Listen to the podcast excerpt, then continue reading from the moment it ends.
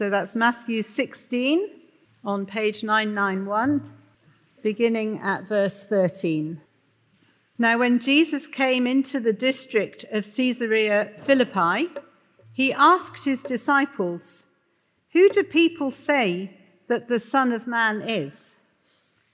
And they said, Some say John the Baptist, others say Elijah, and others Jeremiah, or one of the prophets.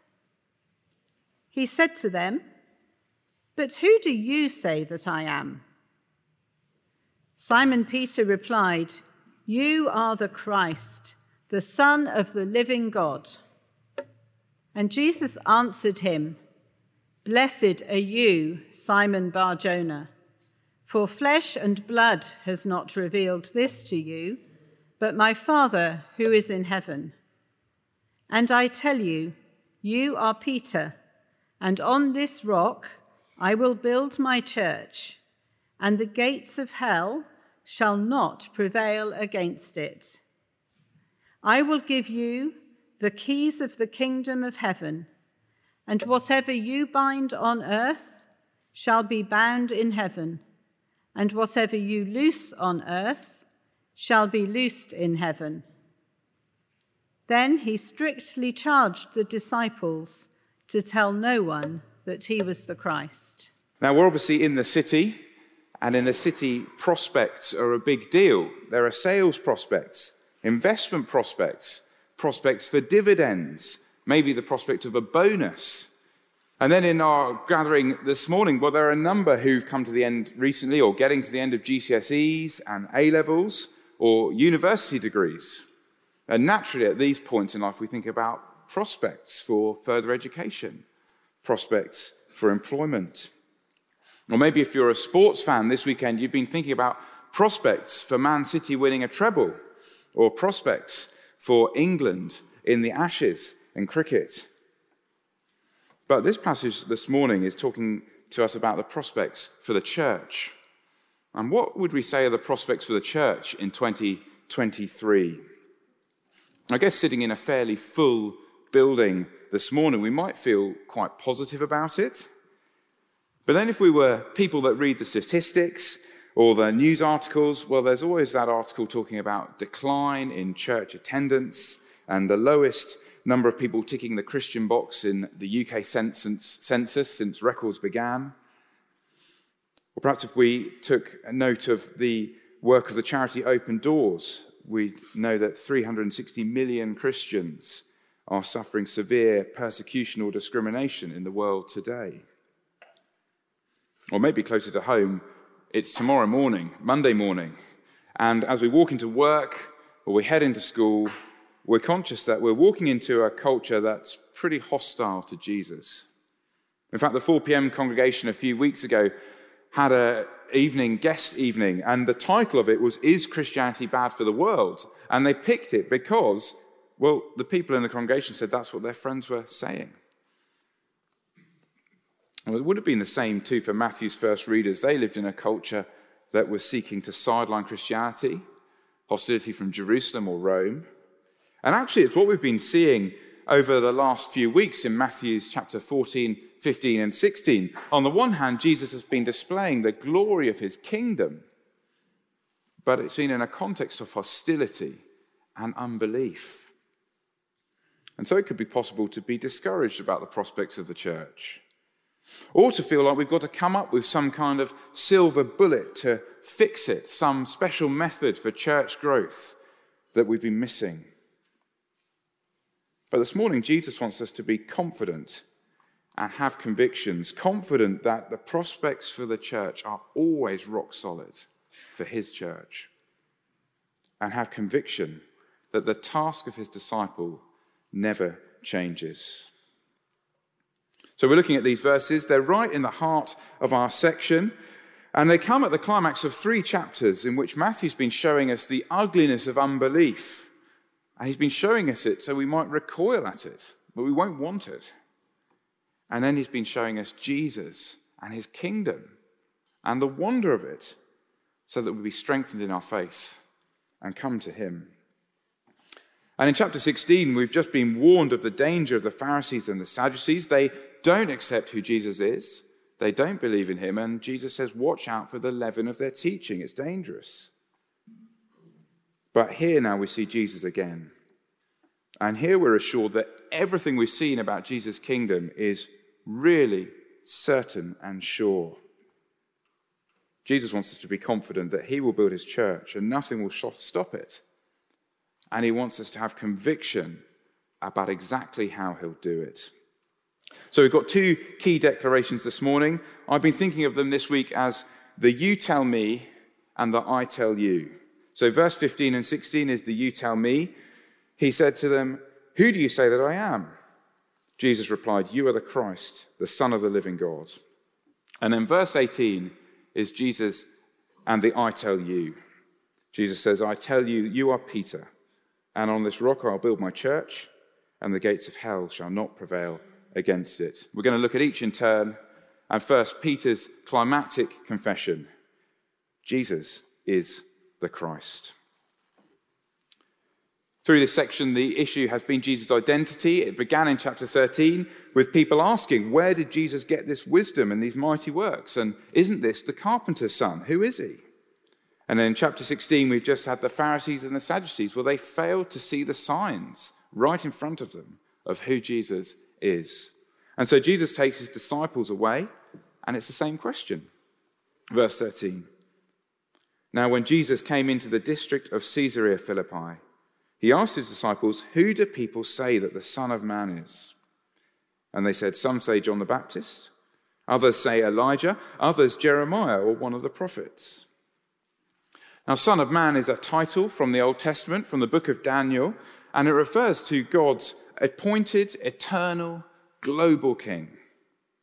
And so when Jesus asked this question to his disciples, he's not hiding his identity. He's saying who he is. Because the thing we're to be looking at here is the contrast between what people are saying and then what the disciples say. And what people say, well, it misses the mark. They call him John the Baptist or Elijah or Jeremiah. And those are important prophets. And in a sense, those answers sound pretty positive. But actually, they fail to recognize the signs. They say that Jesus really is just another prophet. An answer like that is the leaven of the Pharisees and the Sadducees. It's unbelief. And actually, it's so contemporary. The answers of the first century are so similar to the answers of the 21st century. On Thursday afternoon, I popped out into the Aviva Square behind us to ask the same question of some people sitting in the sun. And there were a range of answers. And someone said Jesus was the Son of God. But lots of people reached for a kind of positive comment that kept Jesus firmly at arm length, arm's length. So some said he was a myth, but he does give hope. Or he's an anomaly that somehow brings people together. Or an important figure for society, a valuable reference point for morality, a good ideal, a refreshing teacher. Positive things, but nothing more. Jesus at arm's length, the 21st century equivalent of John the Baptist or Elijah or Jeremiah the leaven of the Pharisees. And so Jesus turns to ask his disciples, verse 15, But who do you say that I am? And the reply is in striking contrast to everything the Pharisees and the Sadducees have been saying, and the authorities and these people that the disciples refer to. Verse 16 Simon Peter replied, You are the Christ, the Son of the living God. Verse 15 is a plural question. He's asking all the disciples, but Peter's the one who replies. And it's just worth noting that here that there's this pattern all through these chapters that Peter acts as a kind of representative of the 12 disciples, like the lead disciple, as if what he does is representative of them all. And as he answers Jesus, he hits the bullseye. You're the Christ, the Son of the living God. This is the first time in our section Jesus is called the Christ. And Christ is not a surname, it's not Jesus Christ uh, like a surname, it's a title. The Hebrew word is Messiah, and it means anointed one. And the Old Testament expectation is that the Christ would rule as God's king over all the earth and bring refuge to everyone who came and submitted to his good rule. So that picture in Daniel 7, the Son of Man ruling over the nations, over the world. In 2 Samuel 7, God promised Israel's King David that from his line would come a king and he would establish the throne of his kingdom forever and call him the Son of God. And in fact, in Psalm 2, we find the Lord's anointed himself speaking. And when he speaks, he says, I'll tell of the decree. The Lord said to me, You are my son. Today I have begotten you. Ask of me, and I'll make the nations your heritage and the ends of the earth your possession. For some time ago, I used to work in the IT industry, and there was a model of IT support called Follow the Sun service desks. And maybe if you work in that world, you know what I'm talking about. I'll explain. This is where you would have a team of people supporting some kind of IT function, and you'd have some in the UK, and then you'd have some in India, and some in Australia, and some in America. And the idea is that there'd always be someone available where the sun was up for you to call and get help. At least that was the theory. Well, the Old Testament expectation of the Christ is that he would rule in reality wherever the sun is up and wherever the night has fallen. And Peter and his disciples have seen Jesus confirming his kingdom as he's done these signs the feeding of the 4,000, the 5,000, walking on the water. And they've seen the signs of the times.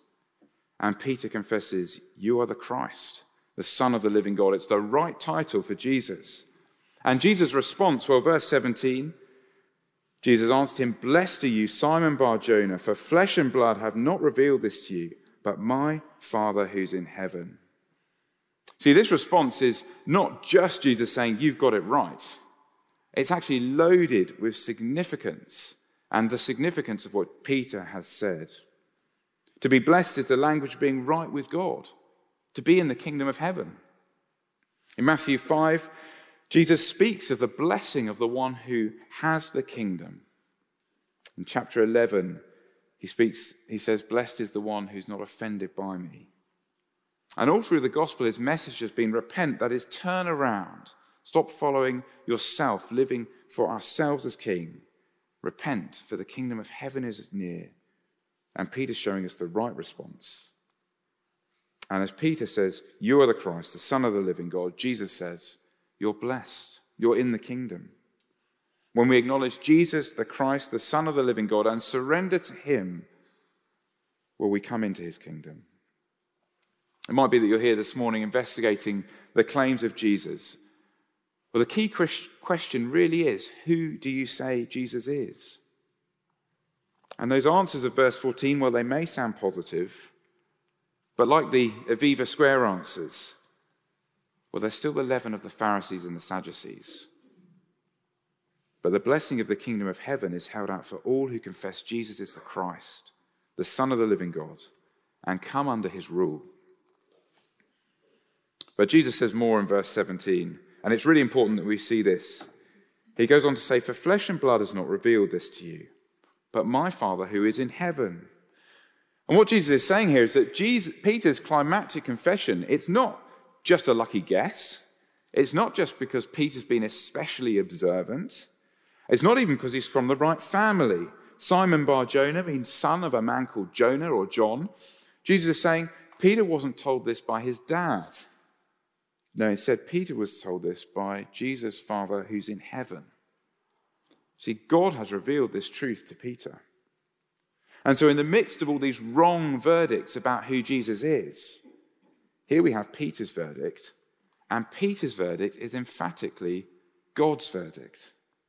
What Peter says about Jesus is what God says about Jesus. Or if you like to put it another way, Peter has just declared God's authoritative word about Jesus. And it's because of this climactic confession that you tell me that Jesus can make a definitive declaration that I tell you. Peter's climactic confession leads to Jesus' definitive declaration, and this is our second point. Verse 18. Jesus says, I tell you, you are Peter, and on this rock I will build my church and the gates of hell shall not prevail against it. The word for church is the Greek word ecclesia, and it simply means a gathering or an assembly.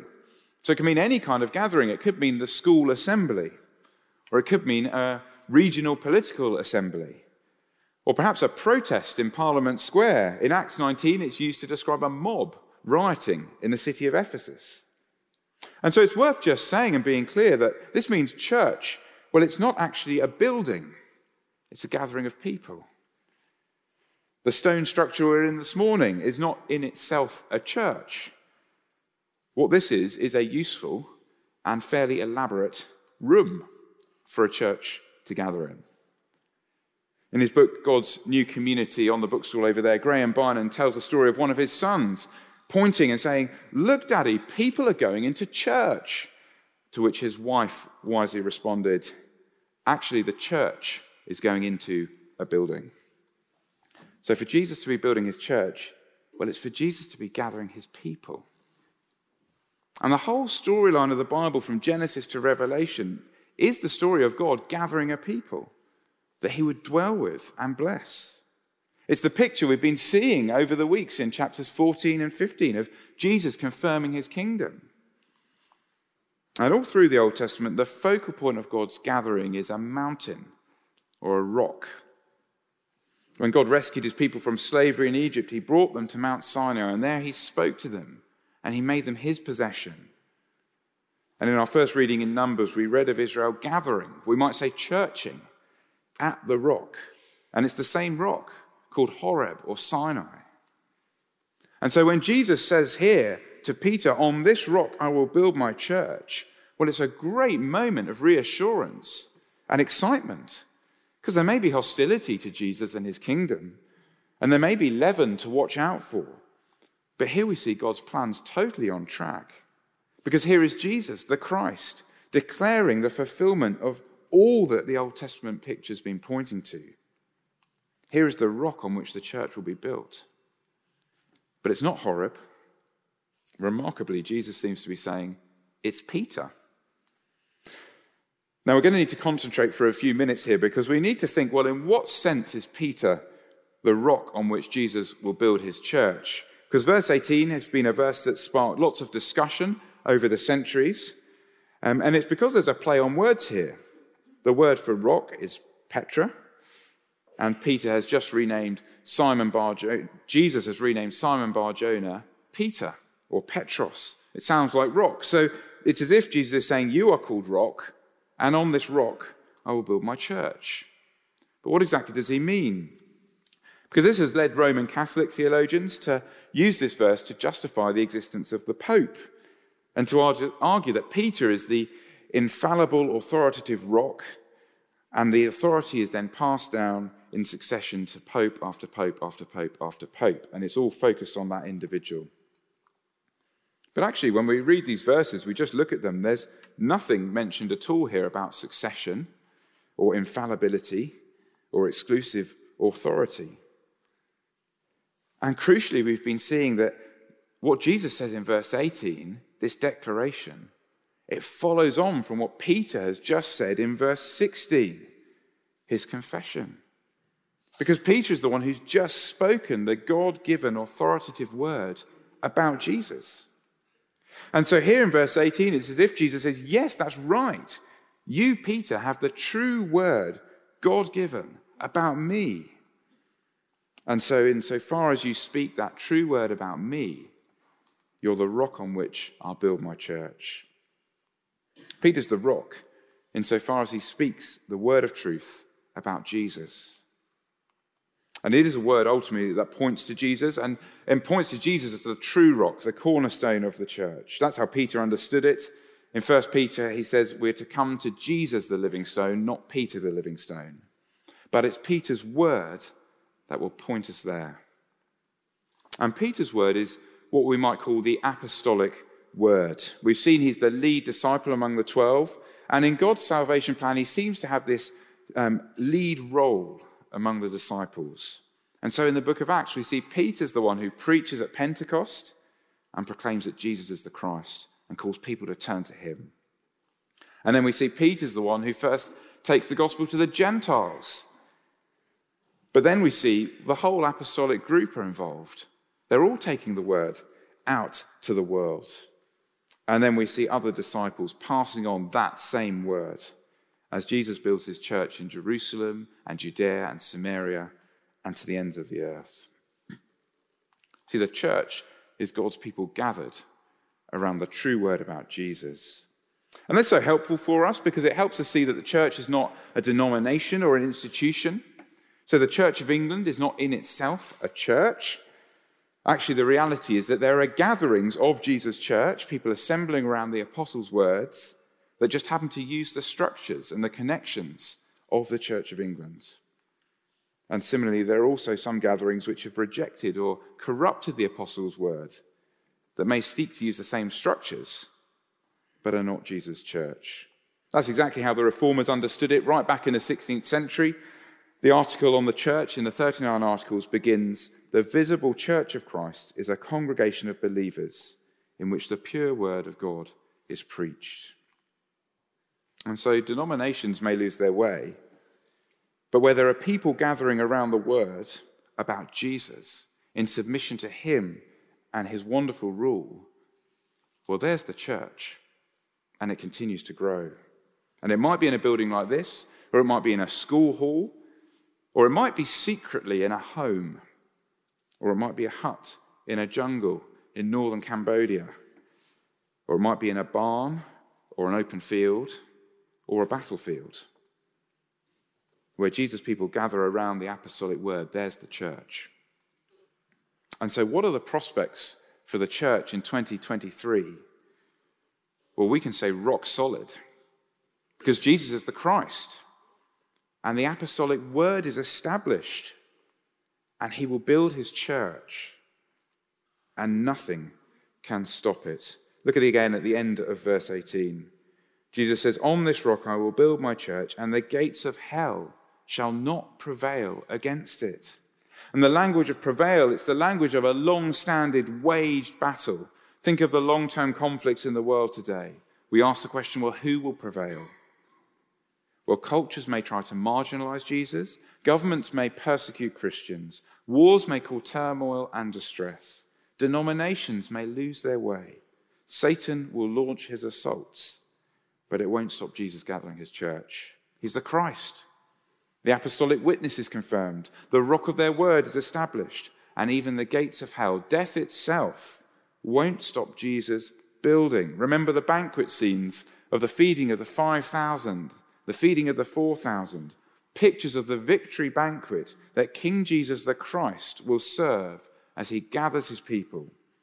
It's in a banquet where we're told he will swallow up death forever, and the Lord God will wipe away tears from all faces. Jesus will build his church, and the gates of hell will not prevail against it. And so, knowing this great news, well, what's the task for us as Jesus' disciples? Because Jesus wants us to have a real conviction about what our role is. And we see it in verse 19. Jesus says to Peter, I will give you the keys of the kingdom of heaven. And whatever you bind on earth shall be bound in heaven, and whatever you loose on earth shall be loosed in heaven. The image here, the big image here is keys. And of course, keys are about access. Keys open locks. I remember reading a book when I was at university that suggested all this talk of binding and loosing, what you bind in heaven and whatever you loose on earth should be loosed in heaven, suggested that was about being able to decide rules and regulations on earth that would somehow affect what happened in heaven. Well, this can't be about creating rules and regulations because the whole context is about Jesus gathering the church. And the image of keys, well, it's an image about opening and shutting. Keys open locks. This is a picture of the work on earth that opens and shuts the way to the kingdom of heaven. And here Jesus says he'll give Peter the keys to that kingdom. But again, it's not that Peter's going to sit round deciding who's in and out, sort of as the gatekeeper, locking and unlocking the door. Because remember, this all follows on from what Peter said, his confession in verse 16, the authoritative word about Jesus. Jesus is saying to Peter, You've got the true word about me, revealed from the Father, and now as you go and proclaim it, well, I will gather my church. As the word goes out, it will open and shut the way to the kingdom of heaven as people accept it or reject it. And when someone accepts the apostolic word, they are loosed from the gates of hell and become citizens of the kingdom of heaven. And when that word is rejected, well, there's a warning too. Because to reject the word of Jesus is to refuse the keys, to remain bound. And these keys are not just for Peter, because the keys are the word about Jesus. The reformer Martin Luther put it like this He said, The keys are the exercise of the ministry of the word, and they belong to all Christians. Over at the 10 o'clock service, they meet in St. Peter's Cornhill, and on the way into the churchyard, they've got a very helpful visual aid. It's now a bit overgrown, to be honest, but above the gate, there's a figure, and above his head is a key. And it's Peter with the key to the kingdom. And what a great reminder to walk in and just to be reminded that as far as we proclaim the apostolic word about Jesus, we're holding out the keys to the kingdom. And so when you speak to a friend or a stranger about Jesus, you're holding out the keys. And when you open up a gospel and read it over coffee with a colleague, well, you're putting the keys of the kingdom on the table in Starbucks or in Costa. And as Christianity Explored courses run at, at businesses around here, Bank of England, Accenture, Freshfields, BCLP, here at St. Helens, or as school CUs meet and open the Bible together, the keys of the kingdom are held out in offices and classrooms. If you join the city pastors team, you'll have opportunities not just to give out water and practical help, but on a Thursday night to people in trouble to hold out the keys of the kingdom of heaven. In prisons, I'm told that the key carriers need to make sure that they keep the key hidden at all times to prevent a skilled inmate from seeing the pattern and making a copy. Well, when David and the prison teams go in to lead services and Bible studies, they want to show their keys to everyone. They want to show the king, keys of the kingdom to as many prisoners as they can. Maybe we should think of it like this when we leave the house in the morning. Did you remember your keys? Well, we encourage anyone looking in on the Christian faith here on a Sunday morning to read a gospel account like Matthew's gospel because it's the authoritative, apostolic witness to Jesus. It is the keys to the kingdom. So, will you open it? Read it. Take the keys. Respond to Jesus' call to repent. As the word of truth about Jesus is proclaimed, Jesus will build his church. Across the world, as Jesus' disciples proclaim the truth about him, he is gathering his people. There's no other way he does it. I had a fascinating opportunity just after Easter to meet with a group of 20 Danish pastors who joined us on a Sunday morning, and they wanted to chat to somebody about what we do, and so I was available. And their question was, Well, what are you seeking to do to grow as a church? And it's so tempting to try and come up with something really clever, like a silver bullet. But actually, it was a great opportunity to encourage them and to be reminded myself that we just need to remain confident in the apostolic word. The task of the disciple is the same in the 21st century as it was in the first century to hold out the word about Jesus the Christ. So, what are the prospects of the church in 2023?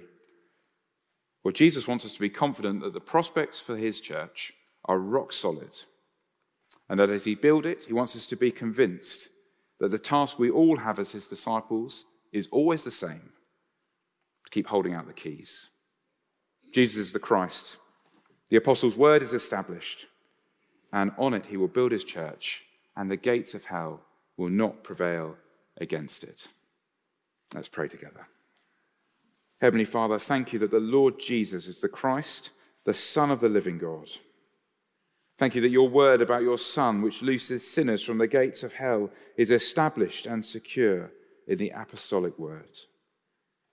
And thank you that it goes out. The Lord Jesus will build his church, and the gates of hell will not prevail against it.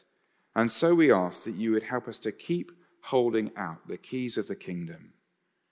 And we ask this in Jesus' name. Amen.